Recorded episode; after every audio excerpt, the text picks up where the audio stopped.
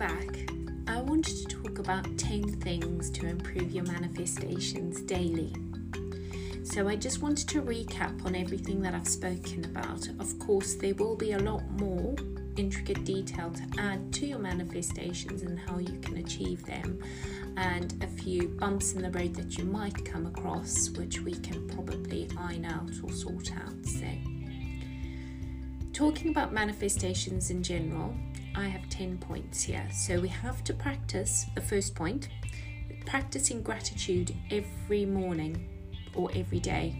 Best thing to do is wake up in the morning, list everything that you're grateful for, even say it out loud. Um, or write it in a journal, whatever you prefer. Just make sure that you are grateful and feel that gratitude. Feel it from your core because it's so important. Number two, replace your negative thoughts with positive ones. So remember everything I've gone over. When you think of something negative, automatically spin it into a positive. This is a great way of rewiring how you think. Number three, take ownership for things that happen in your life. So be accountable for everything. Be accountable. It's easy to blame others However, you'll feel so much better when you realize that most of the issues do stem from us and how we look at things. Remember, what you are is what you bring into your life. Number four, always believe that good things are about to happen. Thinking something bad is constantly going to happen puts resistance into your day, into your week, into your month.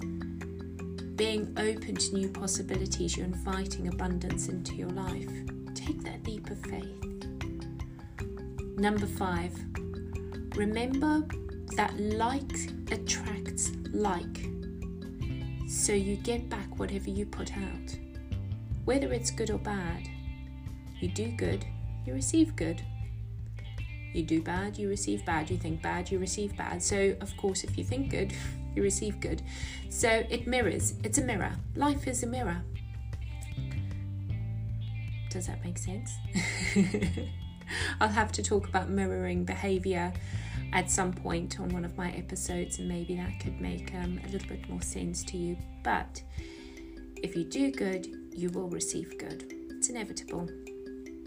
Number six, meditate for at least five minutes a day.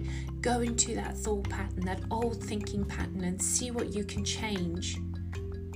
You know, if your parents got divorced, it wasn't your fault as to why they got divorced. They got divorced for their own problems. Don't take that into your everyday life and allow that to mold your future. So go into those thought patterns if you can. I mean, sometimes they're quite intricate, so take one thought at a time if they are.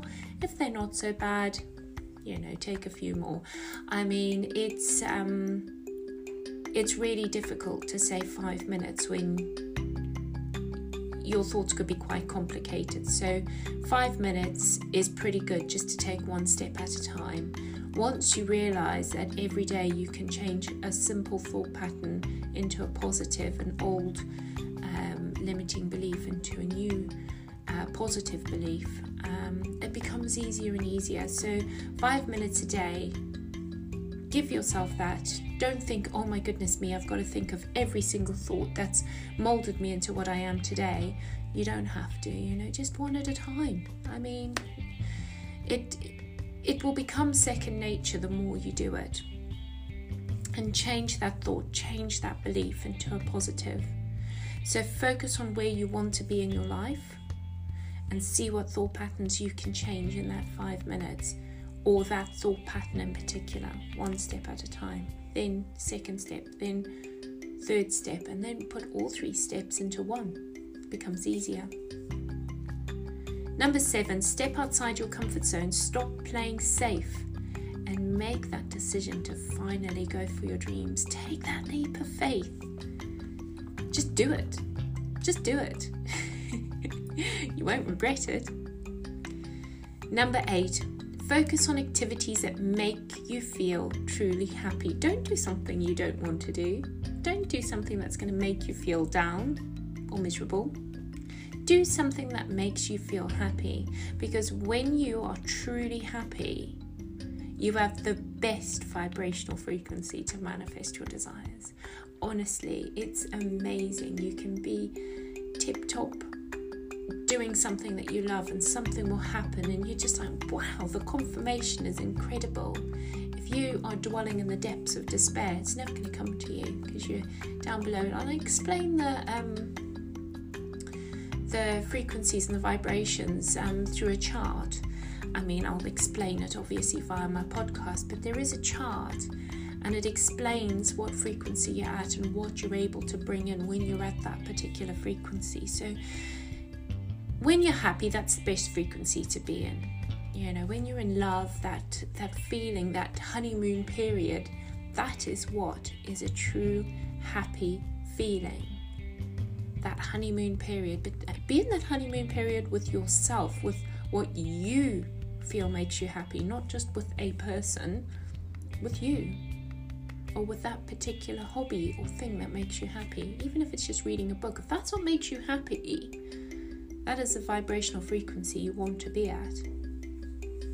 Number nine, avoid the naysayers and surround yourself with people who only lift you higher.